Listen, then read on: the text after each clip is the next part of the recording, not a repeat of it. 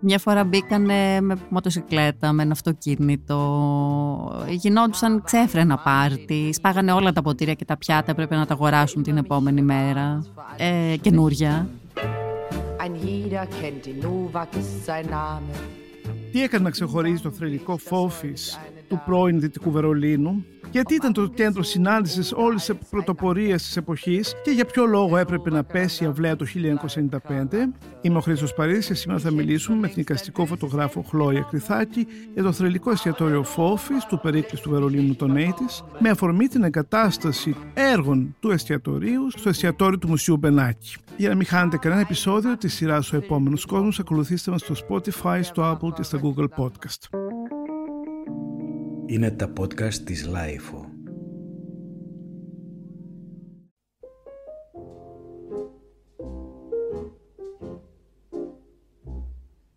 Ich habe einen Mann, den viele möchten, der immer mich bewahrt vor allem Schlechten.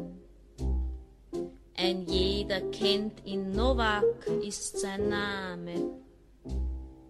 Ihm dank ich es, dass heute ich eine Dame. Χλόγη, γεια σου. Καλησπέρα Χρήστο, ευχαριστώ πάρα πολύ για την πρόσκληση. ναι, είναι κάτι που ήθελα πολύ καιρό να το κάνω αυτό, να μιλήσω μαζί σου, γιατί είχα μια πολύ αγαπησιάρικη θα έλεγα σχέση με την μητέρα σου, την υπέροχη Φόφια Κρυθάκη, που ήταν ε, που, με, που ε, κάθε φορά που τη συναντούσα και κάθε φορά που, τη, που βρισκόταν κάπου σε δημόσιο χώρο στην Ελλάδα, ξέρεις, όχι απλώς μετέφερε όλο αυτό το απίστευτο joie de vivre που κουβαλούσε αυτή την ενέργεια τη θετική αλλά αποδεικ, αποδείκνυε ε, περίτρανα για ποιο λόγο το, το περίφημο εστιατόριο που ήταν διάσημο χάρη στο όνομά της είχε την επιτυχία που είχε. Αυτό λοιπόν που θα ήθελα να κουβεντιάσω μαζί σου ε, τώρα με αφορμή την ε, εγκατάσταση έργων τέχνης ε, που εν πολλής ήταν και έργα που υπήρχαν και μέσα στο εστιατόριο στο Βερολίνο. Ναι, ναι. και όχι μόνο. Και όχι μόνο, ναι, είναι και το αρχείο του Αλέξη Κρυθάκη, θα το πούμε και αυτά, που τοποθετήθηκαν στο εστιατόριο της Κουμπάρη, στο Μουσείο Ελληνικού Πολιτισμού Μπενάκη είναι ευκαιρία λοιπόν να πούμε, ε, να, να ανατρέξουμε στο παρελθόν και να λιγάκι να διερευνήσουμε για ποιο λόγο αυτό το εστιατόριο ε, άφησε εποχή.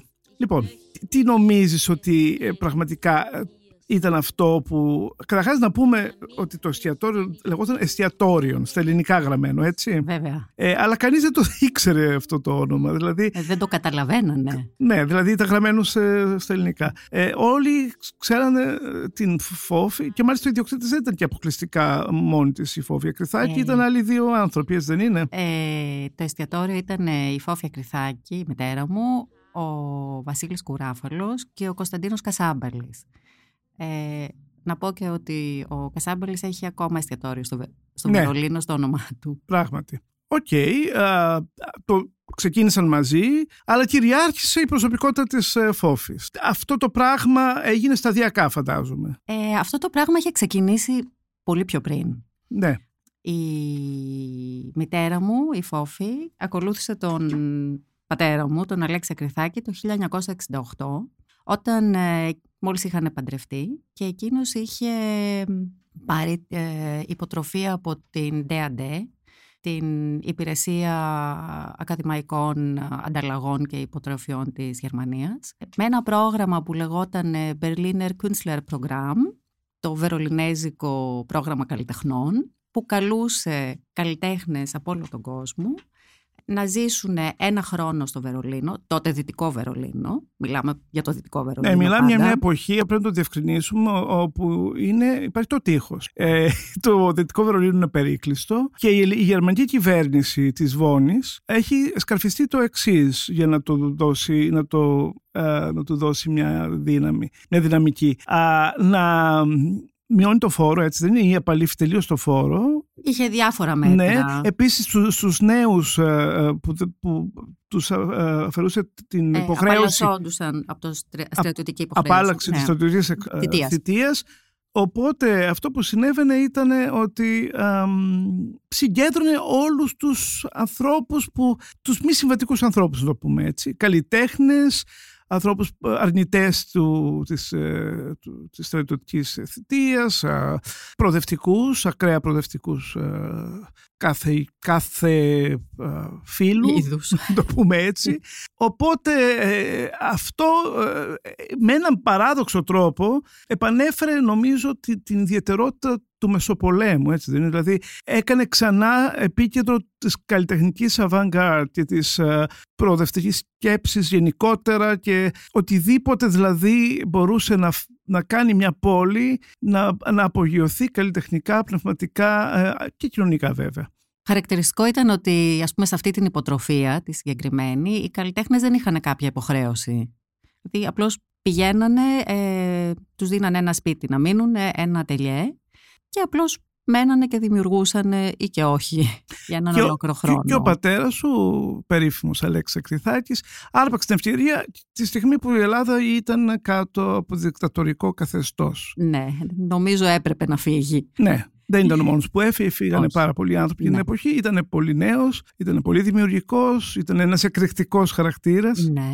Έτσι δεν είναι. Ε, και ένας ιδιοφυής άνθρωπος με καλλιτεχνικά και όχι μόνο. Πώς το θυμάσαι τον πατέρα σου, αλήθεια; Τον πατέρα μου τον θυμάμαι πολύ γλυκά. Είμαι σίγουρος, αλλά θέλω να πω δεν ήταν ένας κλασικός πατέρας, φαντάζομαι. Ήταν ένας καλλιτέχνης με πολύ ιδιαίτερο ε, χαρακτήρα και στυλ. Δεν το μετέφερε αυτό στο, Φυσικά. στο σπίτι, ας το Στον πούμε τρόπο έτσι. ζωής του, στο σπίτι ή μάλλον στα σπίτια γιατί ζούσαμε μεταξύ Βερολίνου και Αθήνας ε, σε ένα διαρκές ε, πηγενέλα με το αυτοκίνητο έτσι χωρίς ε, μια καθημερινότητα όπως ε, σε άλλες οικογένειες. Αλλά ήταν πολύ ωραίο. Δηλαδή εγώ το θυμάμαι...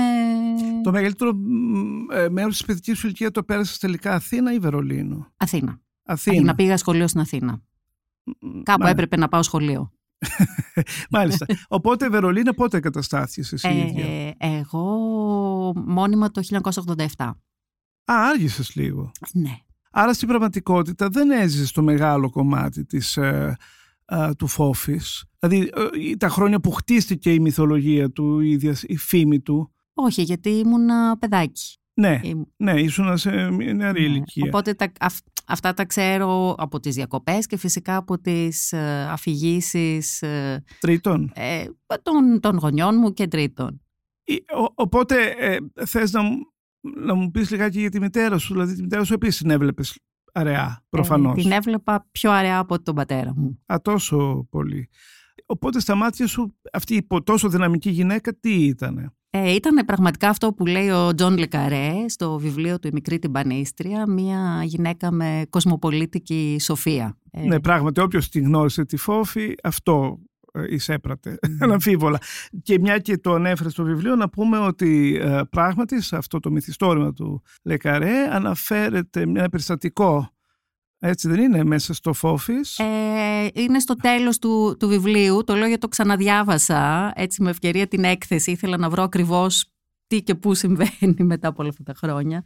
Ε, ο πρωταγωνιστής ε, πηγαίνει στο, στο, στο, στο τέλος της ιστορίας, ε, στο Βερολίνο, ε, στο εστιατόριο της Ελληνίδας με την κοσμοπολιτική σοφία. Α, αυτό. Ναι. Ναι, ε, ναι, και αλλά, συναντάει, τέλος πάντων. ναι, αλλά να που καταγράφεις και σε ένα Ναι, ναι. μυθιστόρημα. Πετυχημένο.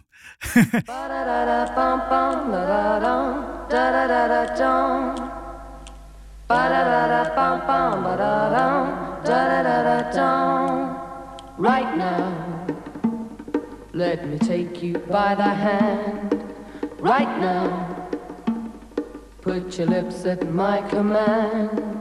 Right now, fly me off to lover's land.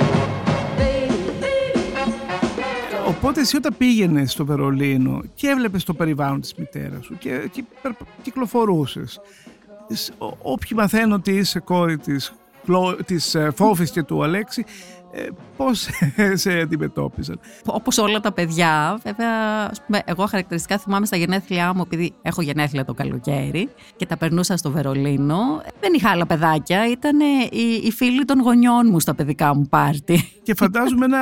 ένα και τους πι- έλεγα, παιδιά, ελάτε να παίξουμε. Ε, ήταν παιδιά όλοι τους, δεν ήταν παιδιά; Μάλλον πιο πολύ από μένα. Έτσι φαντάζομαι, ξέροντας ε, ε, κάποιους από το περιβάλλον της ε, μητέρας σου. Ε, σίγουρα ήταν παιδιά, ε, μεγάλα παιδιά με όνειρα εφηβικά. Ε; Ε, άνθρωποι λίγο ε, ε, της ε, απόδρασης, του, του ονείρου. Βρισκόντουσαν όλοι στο Βερολίνο, γιατί το Βερολίνο ήταν ένα περιβάλλον πολύ, μια πόλη πολύ ιδιαίτερη. πολύ ιδιαίτερη και πολύ ανοιχτή σε, σε, όλα, σε όλες τις καινούργιες ε, ιδέες, τάσεις ε, και κινήματα. Μιλάμε τώρα για αρχές του 70, γινόντουσαν και πάρα πολλές διαδηλώσεις, εγώ το, αυτό το θυμάμαι σαν παιδάκι. Ε, με πολλές εκθέσεις, ε, χαρακτηριστικά με είχαν πάει μία φορά σε μία έκθεση. Ε, και ήταν, ή, ή μάλλον δεν ήταν έκθεση, θα ήταν, θα ήτανε, γιατί εγώ δεν το θυμάμαι καλά, ήμουν, ήμουν από- πρέπει να ήμουν πολύ μικρή, ε, του, του, ε, κάποιο κονσέρτο του John Cage. Ε, και κάποια στιγμή λέω στη, αχ μαμά, μουσική. Και ο John Cage χάρηκε πάρα πολύ γιατί κάποιος κατάλαβε ότι είναι μουσική. ε, να σου πω, το, το Fofi's άνοιξε 1η Απριλίου νομίζω, του 76 του 77. Το 70... Μην πω πάλι λάθος, το 77. Ναι, όχι γιατί έχω βρει δύο ημερομηνίες. ναι, και ήθελα όχι, να- είναι το 77.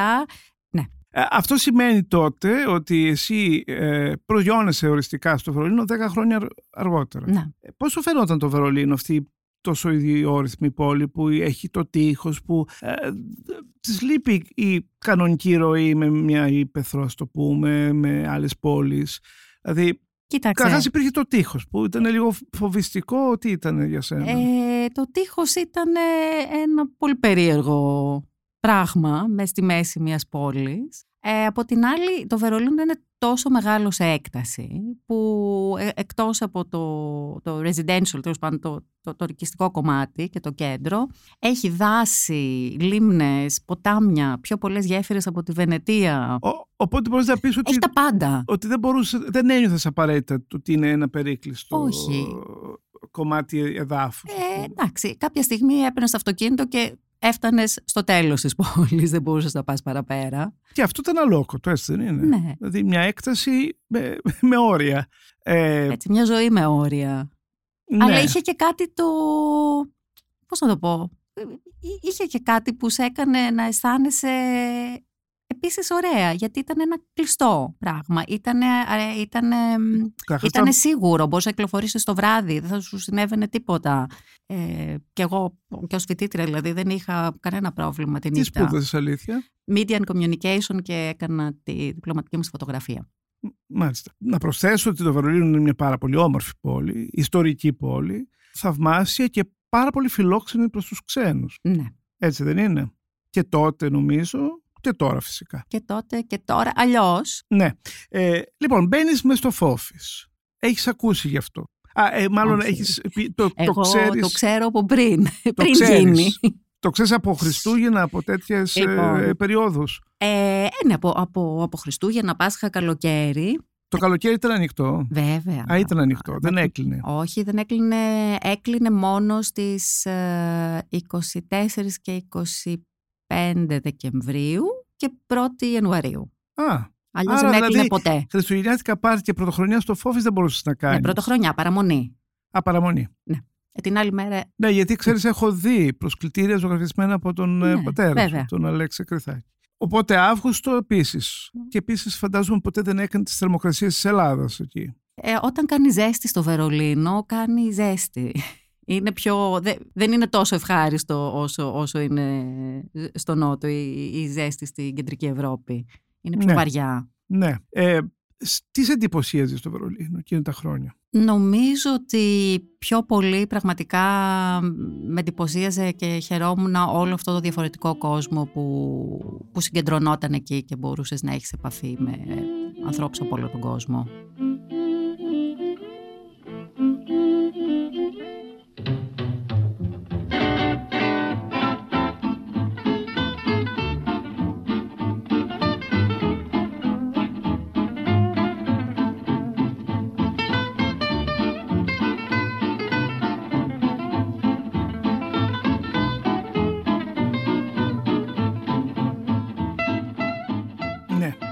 Φυσικά και οι δύο γονείς σου ήταν α- απίστευτα ανθρωποκεντρικοί, να το πω έτσι. Φαντάζομαι το κληρονόμησες και εσύ αυτό. Ωραία. Τι- Το ότι προσέλκυε η μητέρα σου τόσο ε, διαφορετικό κόσμο γύρω της, πώς ε, το ένιωθες εσύ, ε, ζήλευες ας πούμε, ενδεχομένως; Α, καθόλου, όχι. Ναι, το καταλάβαινες όμως ότι, ε, ότι είναι ένα πρόσωπο το οποίο ε, έχει πολύ μεγάλο κύκλο ανθρώπων που την ε, πλησιάζουν ε, και την ε, θαυμάζουν, την εκτιμούν, την αγαπούν, ε, γελούν μαζί της, ε, πίνουν μαζί της. Ε, Ω, ναι, κυρίως αυτό. κυρίως αυτό. Ε, πώς το έβλεπες εσύ όλο αυτό το, το δεν θα το πω αρνητι- αρνητικά, το, το, αυτό το τσίρκο που ήταν υπό μία έννοια αυτό το μέρος. Κοίταξε να δεις, ε, ήταν και η δουλειά της. Σωστά. Ε, και ήταν και κάτι που, που είχε να κάνει και με την προσωπικότητά της. Η μητέρα μου έχει ζήσει και έχει δουλέψει σε πολλές χώρες από μικρή, στο Πακιστάν, στο Λονδίνο. Ε, Στην Αφρική επίσης νομίζω. όχι, έχει γεννηθεί στην Αίγυπτο. Α, μάλιστα. Ε, Γι' αυτό δεν το θυμόμουν. ναι. Και... Αλλά έτσι εξηγείται και ο κοσμοπολιτισμός της μάλλον. Βέβαια. Και πηγαίνοντας στο Βερολίνο, επειδή δεν ήξερε καλά τη γλώσσα και κάποια στιγμή τελείωσε η υποτροφία και τα λεφτά της υποτροφίας, έπρεπε να δουλέψει και αναγκάστηκε να δουλέψει σε εστιατόριο. Ναι, στην αρχή στο Αχβάχ, έτσι. το Αχ Βάχ το ανοίξανε μαζί με τον Μισελ Βούρτελ και ε, τους άλλους ε, Α, είχε ήδη δουλέψει αλλού πριν; ναι, στο Exil νομίζω. Αλλά Α. κάνανε παρέα και έτσι ήρθε αυτή η συνεργασία. Και μετά από το Αχβάχ ε, άνοιξε ένα μικρό μπαρ, έτσι, εστιατόριο μόνη της. Ε, Κατάλαβα ότι της αρέσει πολύ. ναι, ε. ότι έχει επιτυχία.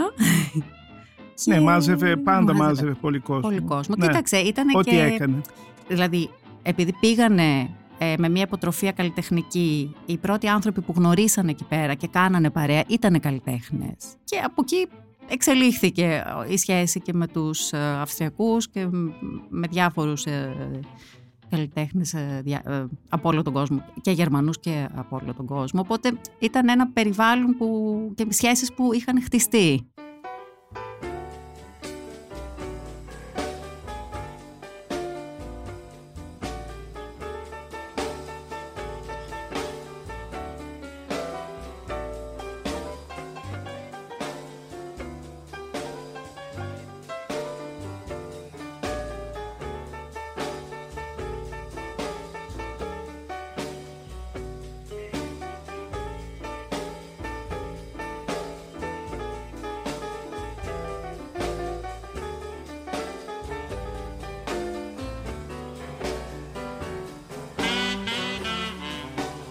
Πάντως αυτό που συμβαίνει μέσα στον χρόνο είναι να είναι πραγματικά το στέκι α- α- ανθρώπων που γε- σε εμάς, μάλλον ευρύτερα στην Ευρώπη και διεθνώς, έφταναν σαν ονόματα μιας πολύ μεγάλης ε, γερμανικής ε, α, μ, ε, πρωτοπορίας που είναι καταρχάς όλοι οι Σαουμπίνε.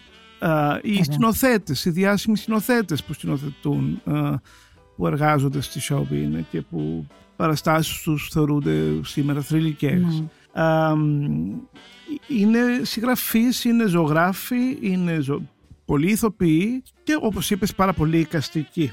Ε, ας πούμε ξέρω ότι μια από τις πιο στενές φίλες της μητέρας σου και ε, θαμώνας μόνιμος ήταν η Ρεμπέκα, Η Ρεμπέκα Χόρν, Χόρν. έτσι. Ε, ο Γιώζεφ Μπόις επίσης, Ο Γιάννης Ε, Κουνέλης. Κουνέλης, όταν ήταν ε, φαντάζομαι επισκέπτης στο Βερολίνο. Ν- Ναι, Ναι. εντάξει. Ο Τάκης, εννοείται ότι εσύ ερχόταν συχνά ο Αλέξανδρος Ιόλας, έτσι δεν είναι, ήταν Ναι. πολύ φίλος του ο Αλέξη Ε, Χριστάκη. είχε οργανώσει πολλές ε, εκθέσεις και Είχαν καλή σχέση. Είχαν καλή σχέση, ναι. Ναι. Από εκεί και πέρα ήταν. ε, ε, ε, το πιο ενδιαφέρον είναι ότι και μου το έχουν περιγράψει άνθρωποι που, έχουν, που σύχναζαν ή που δούλευαν εκεί, ότι μπορούσες στα τραπέζια καθόντουσαν άνθρωποι είτε πολύ διάσημοι ή πολύ πλούσιοι ή ε, πολύ ε, formal δυσήματος άνθρωποι, δηλαδή πολιτικοί ας πούμε επιχειρηματίες και στο μπαρ πίνανε νεαροί φοιτητές που μπορεί να ήταν ε, ε, αναρχικοί, ακ- ακτιβιστές, ε, ε, άνθρωποι. Περαστική, οτιδήποτε. Μα υπάρχει μια πληροφορία ότι ακόμα και μέλη της ε, Baader, ε, πώς λέγεται, Ba- Μπάντερ Μάινχοφ. Baader Meinhof πέρασαν από εκεί μέσα. Δεν ξέρω, είναι υπερβολή αυτό. Εσύ τι λες. Εντάξει, Ε, το ο- ξέρω. ό- όλοι έχουν περάσει λίγο πολύ. Ήταν, Ο, ε, ο Ντανιέλ Κον-Μπεντίτ. ε, ήτανε σύγχρονος. φίλοι και από, την, από τη- τα πρώτα χρόνια του Βερολίνου. Ο Ότο Σίλι, Σωστά. Και ο Κόλ έχει καθίσει. βεβαίως.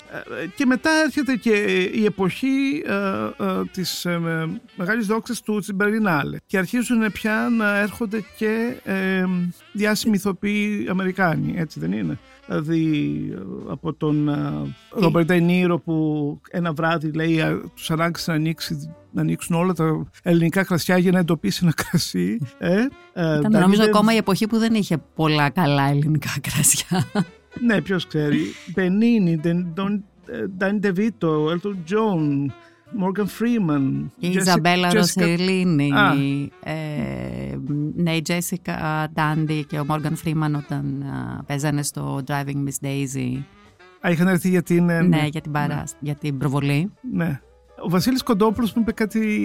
Ο ο Βασίλης Κοντόπουλος να πω ότι είναι ένας ε, ε, δημοσιογράφος και όχι μόνο που ζει πάρα πολλά χρόνια στο Βερολίνο. Έχει μια μόνιμη στήλη στην Οδό Πανός που λέγεται εδώ Βερολίνο. Μου περιέγραψε πώς ένα βράδυ πηγαίνοντας στη τουαλέτα ε, είδε στη- στο σημείο που υπήρχε μια καμάρα και Ναι. μοίραζε στα δύο ένα τραπέζι αν, αν κατάλαβα καλά. Από τη μία πλευρά λέει ήταν η Λόρι Άντερσον και από την άλλη η Βίκη Λέανδρος. Και τσι- του φάνηκε πόσο αλόκοτο ήταν ότι δύο άνθρωποι που δεν έχουν στην πραγματικότητα τίποτα το κοινό. Α, χωρίς να το ξέρουν όμως, γιατί κάπως Μμμ. τους ε, ε, έκοβε την Ναι. ε, οπτική ε, η καμάρα.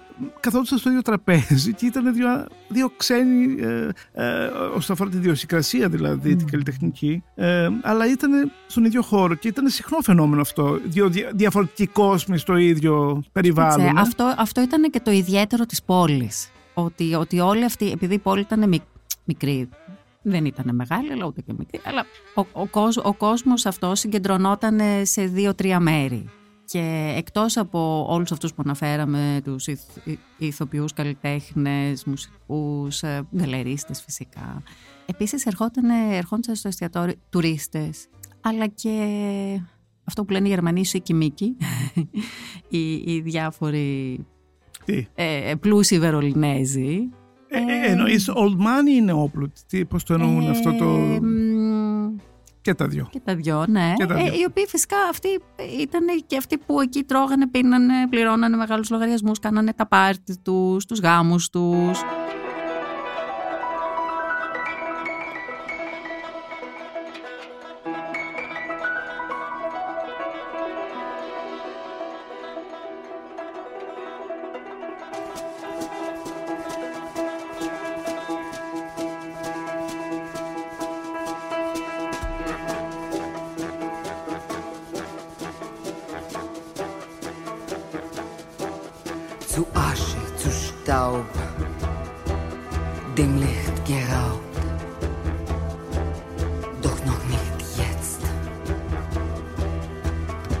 Wunde warten bis zuletzt.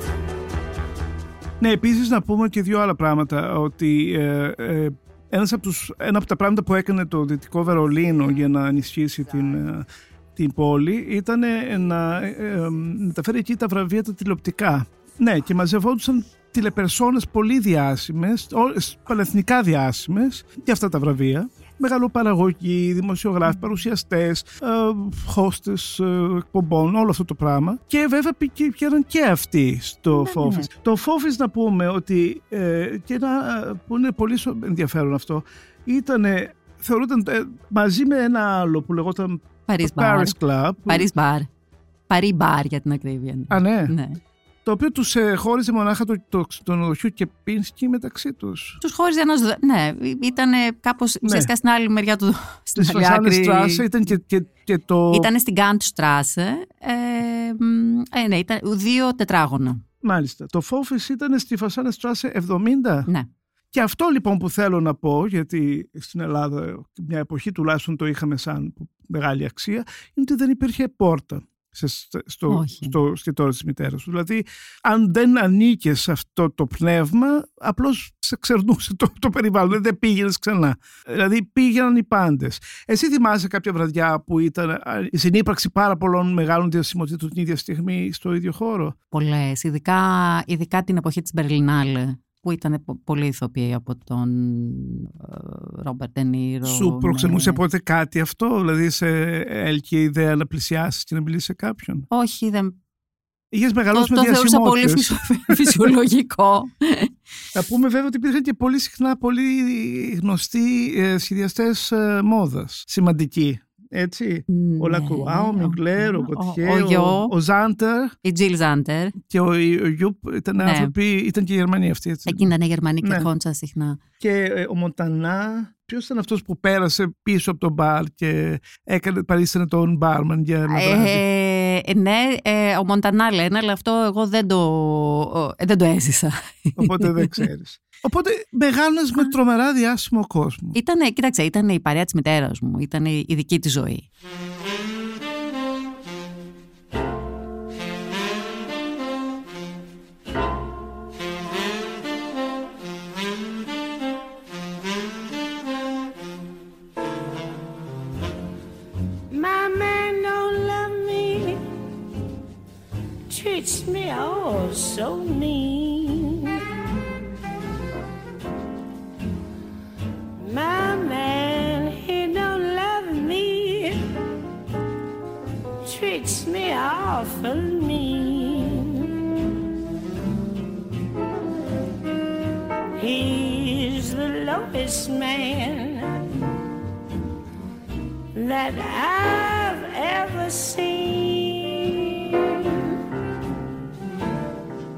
Και φυσικά ήταν βέβαια και άνθρωποι τρομερού πλούτου, έτσι, πριγκίπισσες, ε, εκατομμυριούχοι. Ήταν και αυτοί. Φυσικά. που όμως δεν μπορούσαν να, να, να, να απαιτήσουν κάτι α, α, α, ανόητο. Θέλω να πω κάποια α, ε, εξτρα- εξτραβαγκάντσα πλούτου, χλειδής. Έπρεπε να αναρμονιστούν στο πνεύμα του μαγαζιού. Ό,τι ήταν αυτό. Ε, ναι, συνήθως έλανε ένα καλό τραπέζι. Επίσης ε, μου έχει περιγράψει η μητέρα σου ε, ε, happening του, του Αλέξη Κρυθάκη που ήταν εξωφρενικά. Δηλαδή, μια φορά λέει άδειαζε όλα τα σκουπίδια μπροστά σε κάποιες κυρίες που πάθαν σοκ. Αλλά έλα όμως που Είχε- αυτά ήταν που προσέλκυαν στην πραγματικότητα παρά, να, Φυσικά. που- παρά να διώχνουν. Μια φορά μπήκανε με μοτοσυκλέτα, με ένα αυτοκίνητο. Γινόντουσαν ξέφρενα πάρτι. Σπάγανε όλα τα ποτήρια και τα πιάτα. Έπρεπε να τα αγοράσουν την επόμενη μέρα. Ε, καινούρια. ε, και μάλιστα εγώ όταν πήγα στο Βερολίνο ε, ερχόντουσαν πάρα πολλοί Ιταλοί. Παραγγέλνανε ένα τραπέζι, καθόντουσαν, τρώγανε, ζευγάρια, έτσι παρέες. Και μετά μας κοιτάγανε. Τι Κοιτάγαμε περιμένανε. και τι, τι περιμένουνε. Περιμένανε να αρχίσει το show. Ποιο σοου. Ε, είχε γράψει στο Εσπρέσο νομίζω κάποιος ένα άρθρο ότι γίνεται show στο εστιατόριο κάθε βράδυ. Μάλιστα. Εννοούσε ότι είναι σοου όλο το εστιατόριο. με το έναν show τρόπο. γινόταν ε, όταν όλοι είχαν κέφι. Ε, όχι, δεν υπήρχε ένα show κάθε βράδυ, δεν ήταν Εδώ να καμπαρέ. πω κάτι βέβαια που έχει πολύ ενδιαφέρον την ιστορία αυτού του μαγαζιού ότι πολύ πολύ παλιά στη δεκαετία του 30 ήταν ένας εστιατόριο πιο λαϊκό μάλλον που σύχναζαν μέλη της Gestapo. Ε, και αργότερα ήταν και ένας χώρος που, γινό, που ήταν δεν ξέρω, gay club, δεν ξέρω γιατί γινόντουσαν ε, drag show μιας ε, θρηλυκής ε, ε, drag queen της ε, Κοξινέλ, σωστά το λέω τώρα. Ε, αυ- γι' αυτό δεν είμαι για το όνομα σίγουρη. Πάντως, επειδή προσπαθήσαμε να βρούμε ό, όλους ε, τους ιδιοκτήτες ε, πριν και τι ήταν ακριβώς πριν το εστιατόριο, όντως έχω βρήκα και αγόραζα στο ίντερνετ ε, μία postcard από το 1920 κάτι ε, και που λεγόταν ε, Parts Bierstube και είναι η φωτογραφία του εστιατορίου πραγματικά. Μάλιστα, είδες. Ε, λοιπόν, το, το Spiegel το 89 ισχυρίστηκε σε άρθρο του ότι μέσα στο Fofi's καταστρώθηκε η- η πτώση του τείχους. Αυτό ακούγεται πολύ ωραίο, προσθέτει στη μυθολογία του μαγαζιού. Ε, Όντως σύχναζαν πολιτικοί σημαντικοί. Ε, έτσι αυτό δεν είναι; μπορώ να το- Ο Ρίτσαρντ Χόλμπρουκ, ο, όπως είπαμε, ο Κόλ. Ο Ρέξροτ. Συγκεκριμένα το βράδυ που έπεσε το τείχος ήταν ε, ε, ο Ρέξροτ που τότε ήταν ε, ο κρατη, τέλος πάντων, υπουργός του, στο- του, του κρατηδίου ε, του Βερολίνου ε, έτρωγε εκεί και του ήρθε το τηλεγράφημα ότι πέφτει το τείχος. Αυτό, αυτό έγινε όντως μέσα στο εστιατόριο. Μάλιστα. Άρα η φόφη ήταν η πρώτη που το έμαθε. Από τους πρώτους. Ε, και εκεί καταραίουν όλα, ίσως. Καταραίει Ε, η παλιά ζωή. Κοίταξε, ήταν, ήτανε αυτό που κάπως όλοι περιμέναν και δεν περιμέναν ότι θα γίνει ποτέ. Απευχόντουσαν συγχρόνως. Ευχόντουσαν και απευχόντουσαν, ίσως. Ναι, και ήταν μια. Η πόλη έζησε έτσι κάποιες εβδομάδες έτσι, σε ε, ένα τρελό γλέντι. Ήταν όλοι, ο, όλος ο κόσμος έξω πήγαινε από το ανατολικό στο δυτικό, από το δυτικό στο ανατολικό. Ε, σε εμάς όλοι οι δυτικοί που ήταν μέσα και ερχόντουσαν κάποιοι από το ανατολικό, ε, τους κερνάγανε, πίνανε, ε, σαν μια μεγάλη οικογένεια. Ε, μετά λίγο αυτό ξεθύμανε. Και άλλαξε ο χαρακτήρας της Ναι. πόλης σταδιακά. Και ήταν δυστυχώς ή ευτυχώς για την φόφη που είχε ίσως κουραστεί, ο λόγος που έπρεπε να πέσει αυλαία. Τι λες; Ήταν ένας από τους λόγους. Όλα τα πράγματα κάνουν τον κύκλο του. Ναι.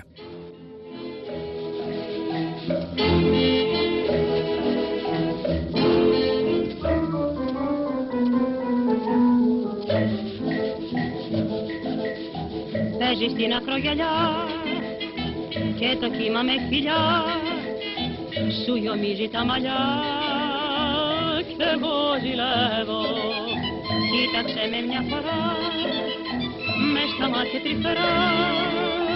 Σε λαχτάρω και σ' αγαπώ τόσο Να, καιρό να πούμε λιγάκι για, το, για τα έργα που αυτή τη στιγμή είναι κρεμασμένα μέσα στο εστιατόριο του Μουσείου Μπενάκη. Ε, είχε γίνει και μια έκθεση στο Άλεξ Μιλωνάς πριν μερικά χρόνια. Εκεί υπήρχε και το περίφημο μπαρ Ναι. του πατέρας σου, του ε, Αλέξη. Ε, Δηλαδή κάτι, ε, ε, όχι μπαρ κανονικό, για να μην... Ε, λει- μα, Λειτουργεί. Είναι ένα, ένα ε- μπαρ έργο. Ναι. Ή έργο μπαρ, όπως το... Ένα installation. Installation. ε, αλ- ε, αλκοόλ. Ε, εντάξει, η έκθεση εκείνη έγινε το 2013. Ε, η επιμέλεια είχε ο Ντένις ο Ζαχαρόπουλος και ο Αλέξης ο Παπαζαχαρίας και φυσικά ζούσε η μητέρα μου.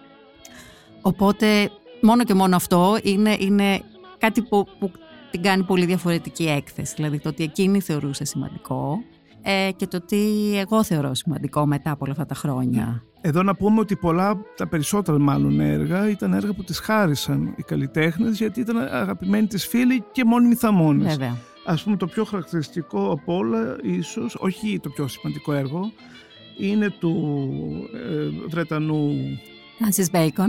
Μπέικον, ο οποίος ε, το 86 νομίζω είχε μια, ε, είχε μια, Μια- μεγάλη αναδρομική Στην έκθεση ε, στο National Βερολίνο Gallery. και σύχναζε σχεδόν αποκλειστικά στο Φόφις και της έκανε δώρο πριν επιστρέψει στο Λονδίνο το ένα έργο. Ε, Είναι ένα. Ναι, πολλαπλό. Ναι, ναι, βέβαια. Με αφιέρωση. Θυμάμαι να μου περιγράφει η Φόφη ε, αυτό το περίφημο τραπέζι που έφτιαξαν μεταξύ τους ο, ε, μετά από μια Λοιπόν, πολύ ωραία Ε, κουβέντα η Ρεμπέκα Χόρν, ο θα, θα σου Χάινερ πω Μίλλερ ακριβώς. και ο Κουνέλης. και ο Κουνέλης, λοιπόν. Ήταν τα γενέθλιά Ήταν τα τους. γενέθλιά τους, έχουν ε, γενέθλια την ίδια μέρα ή με μία μέρα διαφορά. Ε, εμείς είχαμε γυρίσει στο σπίτι με τη μητέρα μου και χτυπάει το τηλέφωνο μες στη νύχτα. Ήταν η Ρεβέκα και λέει φτιάξαμε ένα καταπληκτικό έργο, μην το πειράξετε. Ε, θα έρθω αύριο, θα στείλω το βοηθό μου αύριο να το συντηρήσει, να το κολλήσει, να το, τέλος πάντων, να το φτιάξει. Πάμε την άλλη μέρα το πρωί. Ευτυχώς εγώ έβγαλα φωτογραφίες, τις οποίες επίσης τις έχουμε, τις δείχνουμε στο, στο μπενάκι, ε, για ιστορικούς λόγους. Ε, και όντως ε, αυτό, αυτό το τραπέζι όπως ήταν εκείνο το βράδυ, το έχουν καδράρει με όλα τα τρεντάφυλλα μαχαίρια από τσίγαρα και οτιδήποτε άλλο ήταν πάνω και υπογράψει οι τρεις τους. Τι άλλο σε- θεωρείς αγαπημένο της μητέρας σου που αυτή τη στιγμή είναι μέσα στο, στο εστιατόριο; Ή τέλος πάντων που εσένα το θυμάσαι από τα χρόνια εκείνα α, α, μ- είναι ίσως το δικό σου αγαπημένο, δεν ξέρω ή που έχει μια πολύ μεγάλη αξία, δεν εννοώ χρηματοοικονομικής, ε, εννοώ αξία καλλιτεχνική ίσως. Τι θα έλεγες; Δεν έχω κάτι το αγαπημένο. Ε, ε, εμείς διαλέξαμε μαζί με τον Αλέξιο Παπαζαχαρία που έχουμε μαζί την επιμέλεια ε, να, να δείξουμε μία σειρά έργων ξεκινώντας ε, από τους ε, υπότροφους ε, της ΔΕΑΝΤΕ, δηλαδή έχουμε και ένα έργο του Στάθη Λογοθέτη που εμένα μου αρέσει πάρα πολύ γιατί δεν ήταν μένει στο εστιατόριο, ήταν στο σπίτι μας. Του Ψυχοπέδη, του Ξενάκη, του Τσόκλι, γιατί όλοι αυτοί είχαν πάρει την ίδια αποτροφία και έτσι ξεκίνησε και έτσι βρέθηκαν οι γονείς μου εκεί και ξεκίνησε το εστιατόριο. Ε, τα έργα αυτά κάποτε ήταν στο εστιατόριο, κάποτε δεν ήταν, αλλάζανε. Φυσικά έχουμε και, και των άλλων ξένων ε, υποτρόφων του Βεβέρκα, του Ρεμότη. Και μετά περνάμε στη, σε διάφορα τραπεζομάντιλα που είχαν ζωγραφίσει καλλιτέχνες ε, ε, όταν καθόντουσαν. Οπότε έχουμε τον Γκούντερ Φέρ και έχουμε του Νουάρ που ήταν ε, ε, ένας καλλιτέχνης που πουλούσε τα, τα εργάκια του για 10 μάρκα τα βράδια στο, στα εστιατόρια και που είχε ζωγραφίσει αυτά τα χαρακτηριστικά του ανθρωπάκια στο τείχος. Το, το, τη, τραπεζομάντιλα που, στα οποία έχει επέμβει η Ρεβέκα Χόρν. Είναι διάφορα τα έργα. Είναι φωτογραφίες του Κίπεμπεργκερ που ήταν πάρα πολύ αγαπημένος φίλος της μητέρας μου. Μικρά, μικρές έχουμε πω... Αυτά είναι ε, προσωπικά τα αγαπημένα μου. Είναι όλα αυτά τα μικρά χαρτάκια και χαρτούλια με σχεδιάκια και αφιερώσεις από τον Boys, τον Χάινερ Μούλερ, τον Τόμας Μπράς, που, που ουσιαστικά είναι το προσωπικό επίπεδο. Δηλαδή οι σχέσεις της ε, φόφη με όλους αυτούς τους ανθρώπους. Έλα όμως που γίνονται τελικά και η ιστορία μιας πόλης. Ε. ε, εντάξει. Μιας, ναι. Και μιας ολόκληρης εποχής. Οι περισσότεροι ναι. από αυτούς τους ανθρώπους έχουν φύγει. Ναι. Μάλλον όλοι. Ε, ναι, όχι, μερικοί ευτυχώς υπάρχουν. Ναι, ακόμα. καλά. θα υπάρχουν και κάποιοι. Η μητέρα σου αναγκάστηκε λοιπόν να τον κλείσει αυτό το κύκλο. Ε, νομίζω ότι στη θέση του είναι το κοσμετοπολείο Μπούλκαρης πια. Ε, ούτε αυτό πια. Άλλαξε. άλλαξε και αυτό. Πάντως η πρώτη αυτό. μεταβίβαση έγινε εκεί. Έγινε εκεί. Τώρα είναι κάποιο άλλο πάλι κατάστημα που πουλάει και αγοράζει χρυσό. Ε, άλλαξε και ο δρόμος ολόκληρος. Έχει μεταφερθεί. Γιατί εκεί ήταν και ο Καρτιέ, ε, ήταν η κοσματοπολία, γκαλερί. Ε, Αλλά έχει αλλάξει πια ο χάρτης του Βερολίνου. Έχει αλλάξει ναι, ο χάρτης ναι, του Βερολίνου. Ναι. Είναι ένα άλλο Βερολίνο πια. Το αναγνωρίζεις πια; Ε, το αναγνωρίζω και το αγαπάω πάρα πολύ. και το δηλαδή επισκέπτομαι όσο πιο πολύ μπορώ. Δεν, δεν νοσταλγείς ε, την, ε, το σκηνικό εκείνης τη εποχής; Όχι. Όχι. Ε, ωραία. Πριν κλείσουμε, ε, πες μου λίγο το, αυτή η, η μεγάλη εγκατάσταση που είναι ένα υπέροχο μοσαϊκό πρωτοποριακών καλλιτεχνών. Ε, το, ο διάκοσμος του, ε, του εστιατορίου του Μπενάκη αυτή τη στιγμή θα μείνει εκεί για θα καιρό; μείνει, θα μείνει για, για καιρό. Για καιρό, θα μείνει ναι. για καιρό μέχρι να... Ε, να πω ότι δεν θέλαμε να αναβιώσουμε το εστιατόριο, γιατί ε, αυτό είναι κάτι που δεν γίνεται. Εννοείται, δεν γίνεται. Με τίποτα, ναι. αλλά... Αυτή η συνεργασία με το, το Μουσείο Μπενάκη ήταν, είναι πραγματικά πάρα πολύ ωραία γιατί είναι στα δικά τους πλαίσια που θέλουν να, να δείξουν και να τιμήσουν και Έλληνες και Ελληνίδες που ζήσανε στο, και στο εξωτερικό. Νομίζω ότι είναι έτσι, ήταν μια πολύ ωραία ιδέα. Πάντως είναι ένα υπέροχο ομάζ ε, την Φόφη Ακριθάκη, ε, στον Αλέξη Ακριθάκη ναι. και σε μια ολόκληρη εποχή που εννοείται έφυγε να επιστρεπτεί. Ναι, και το περίεργο είναι ότι μπαίνοντας και βλέποντας την, την έκθεση, εγκατάσταση, όπως θέλουμε να το πούμε αυτό, ε, είναι πολύ φρέσκο. Είναι έτσι ένα, παρόλο που είναι κάπως αρκετά 80s. Μα είναι όλοι σπουδαίοι καλλιτέχνες. Ναι. Δηλαδή αυτό δεν μπορεί να, να το αμφισβητήσει, δεν μπορεί να φύγει. Είναι άνθρωποι που αφήσαν εποχή και ακόμα ενδιαφέρουν το, το διεθνές ναι. Ε, κοινό, το, τον, τον φιλότεχνο, εν πάση περιπτώσει. Λοιπόν, σε ευχαριστώ πάρα πολύ που ήρθες να μιλήσουμε για το Φόφης.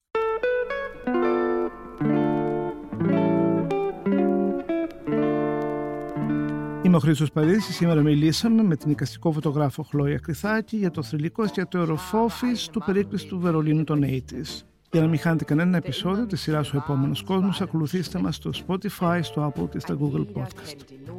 Ηχοληψία, επεξεργασία και επιμέλεια, Φαίδωνας Κτενάς και Μερόπη Κοκκίνη.